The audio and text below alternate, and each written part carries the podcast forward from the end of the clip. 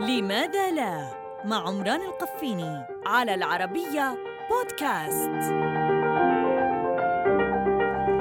لماذا لا يعمل السونار جيدا في الهواء؟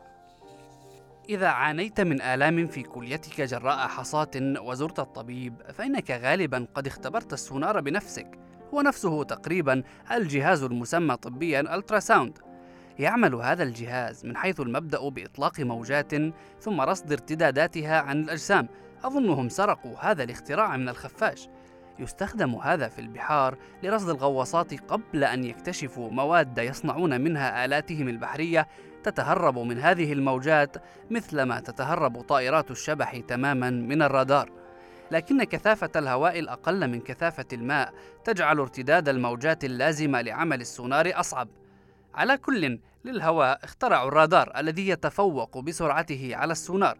ذلك أنه يعمل بإشارات الراديو الكهرومغناطيسية خلافا للسونار الذي يشتغل بالموجات الصوتية.